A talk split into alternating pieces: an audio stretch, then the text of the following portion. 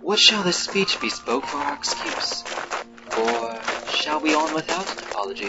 The date is out of such prolixity. We'll have no Cupid hoodwinked with a scarf, bearing a Tartar's painted bow of lath, scaring the ladies like a crow keeper, nor no without but prologue.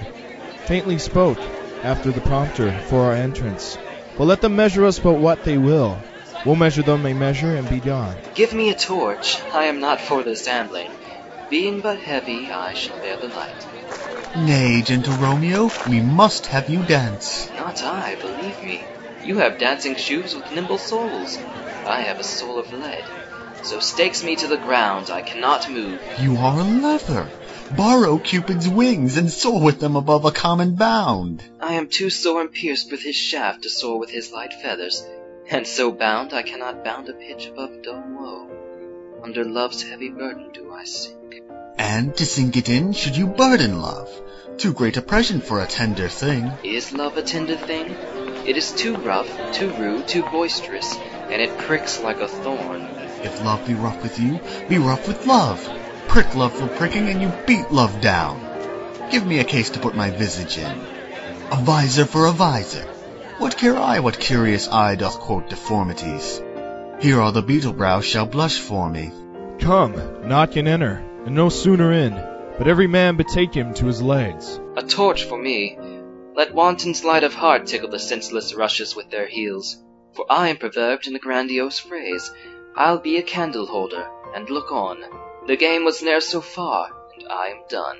Tut, done's the mouse, the constable's own word. If thou art done, we'll draw thee from the mire of this Sir Reverence love, wherein thou sticks up to the ears. Come, we burn daylight. Ho! Nay, that's not so. I mean, sir, in delay we waste our lights in vain, like lamps by day.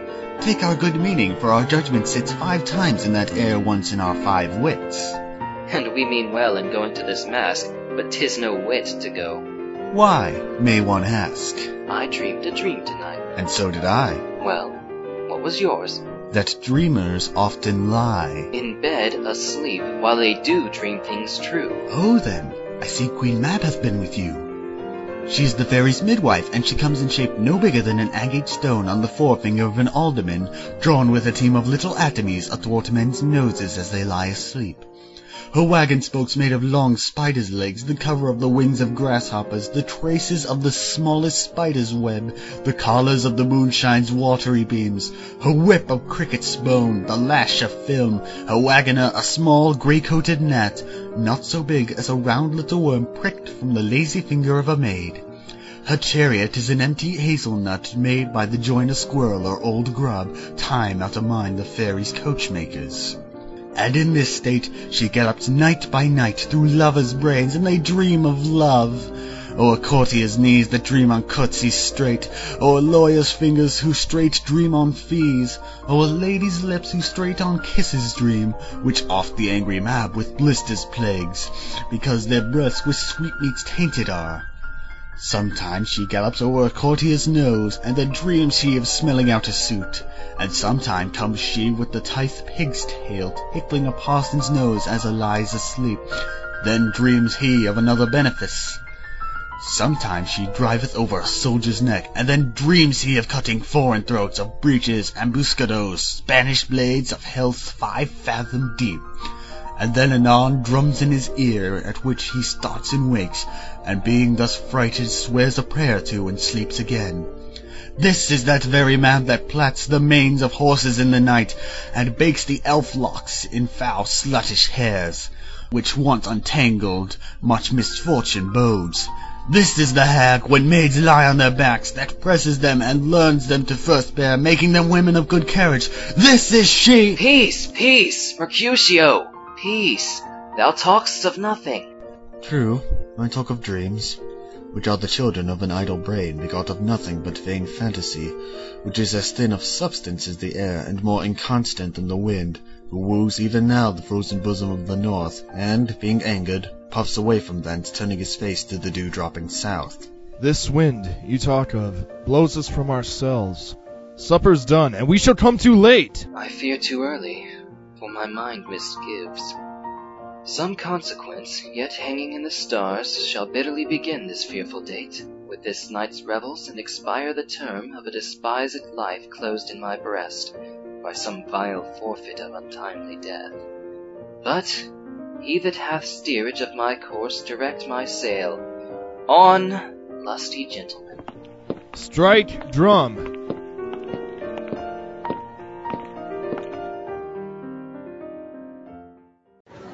Where's Potpan that he helps not to take away? He shift a trencher, he scrape a trencher. When good manners shall lie all in one or two men's hands, and they unwashed too, 'tis a foul thing. Away with the joint stools, remove the court cover, look to the plate.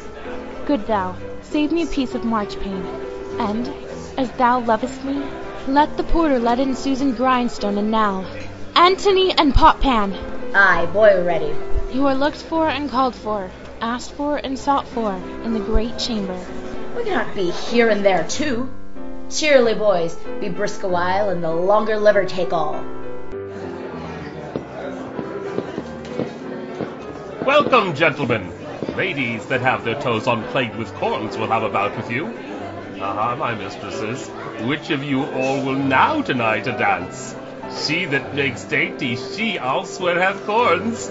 Am I come near ye now? Welcome, gentlemen. I have seen the day that I have worn a visor and could tell a whispering tale in a fair lady's ear that would please. Tis gone, tis gone, tis gone. You are welcome, gentlemen. Come, musicians, play. A hall, a hall. Give room. And foot it, girls.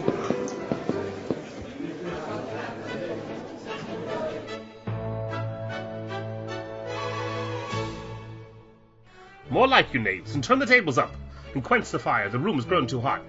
Ah, sirrah, this unlooked for spot comes well. Nay, sit, nay, sit, good cousin Capulet, for you and I have passed our dancing days. How long is it now since you last yourself and I were in a mask? By By'r lady, thirty years. What, man? Tis not so much, tis not so much. Tis since the nuptial Lucentio. Come Pentecost as quickly as it will, come five and twenty years, and then we mask. Tis more, tis more. His son is elder, sir. His son is thirty. Will you tell me that? His son was but a ward two years ago. What lady is that, which doth enrich the hand of yonder knight? I know not, sir. Oh, she doth teach the torches to burn bright. It seems she hangs upon the cheek of night like a rich jewel in an Ethiop's ear. Her beauty too rich for use, earth too dear. So shows a snowy dove trooping with crows, as yonder lady o'er her fellows shows. The measure done, I'll watch her place of stand, and touching hers, make blessed my rude hand. Did my heart love till now? Forswear its sight, for I ne'er saw true beauty till this night. This, by his voice, should be a Montague. Fetch me my rapier, boy. What dares the slave come hither, covered with an antic face, to fleer in scorn at our solemnity? Now, by the stock and honor of my king, to strike him dead, I hold it not a sin. Why, how now, kinsman?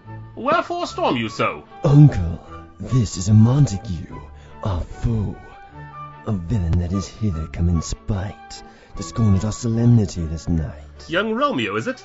Tis he, that villain Romeo. Content thee, gentle coz, leave him alone. He bears him like a portly gentleman, and to say truth, Verona brags of him to be a virtuous and well-governed youth. I would not for the wealth of all the town here in my house do him disparagement. Therefore be patient, take no note of him. It is my will, the which, if thou respect, show a fair presence, and put off these frowns, an ill-beseeming semblance for a feast. It fits when such a villain is a guest. I'll not endure him. He shall be endured. What, boy, I say he shall.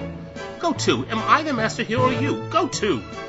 You'll not endure him, God should mend my soul. You'll make a mutiny among my guests. You will set cockhoop. You'll be the man. Why, uncle, tis a shame. Go to, go to. You are a saucy boy. Is it so indeed? This trick may scant the your eye. Now what? You must contrary me. Now it is time. Well said, my hearts. You are princocks. Go. Be quieter. More light! More light! For shame. I'll make you quiet. What cheer my heart? Patience perforce with willful choler meeting makes my flesh tremble in a different greeting. I will withdraw, but this intrusion shall now seeming sweet convert a bitter gall. If I profane with my unworthiest hand this holy shrine, the gentle fine is this. My lips, two blushing pilgrims, ready stand to smooth the rough touch with a tender kiss. Good pilgrim, you do wrong your hand too much, which mannerly devotion shows in this. For saints have hands the pilgrim's hands do touch, and palm to palm is holy palmer's kiss. Have not saints lips, and holy palmers too? Ay, pilgrim, lips they must use in prayer. Oh, then, dear saint, let lips do what hands do. They pray, grant thou, lest faith turn to despair. Saints do not move, though, though grant for prayer's sake. Then move not, while my prayer's effect I take. Thus from my lips, by yours, my sin is purged. Then have my lips the sin they took. Sin from thy lips? Oh, trespass sweetly urged, give me my sin again. You kiss by the book. Madam, your mother craves a word with you. What is her mother? Marry Bachelor, her mother is a lady of the house, and a good lady and a wise and virtuous. I nursed her daughter that you talked withal. I tell you, he that can lay hold of her shall have the chinks. Is she a Capulet? Oh, dear account! My life is in my foe's debt. Away, be gone. The sport is at the best. Aye, so I fear. The more is my unrest. Nay, gentlemen, prepare not to be gone. We have a trifling foolish banquet towards. Is it e'en so? Why, then I thank you all. I thank you, honest gentlemen. Good night. More torches here. Come on, then, and let's to bed. Ah, Sir Abba, my fay, it waxes late. I'll to my rest. Come hither, nurse. What is yon's gentleman? The son and heir of old Tiberio. And what's he now that's going out of door? Marry, that I think be young Petruchio. What's he that follows there, that would not dance? I know not. Go ask his name. Oh, if he be married, my grave is like to be my wedding bed. His name is Romeo and a Montague, the only son of your great enemy. Oh, my only love sprung from my only hate. Too early sin unknown and known too late. Oh, prodigious birth of love it is to me that I must love a loathed enemy. What's this? What's this? Oh, a rhyme I learn it even now, of when I danced with withal. Do you? Anon, anon! Come, let's away. The strangers are all gone.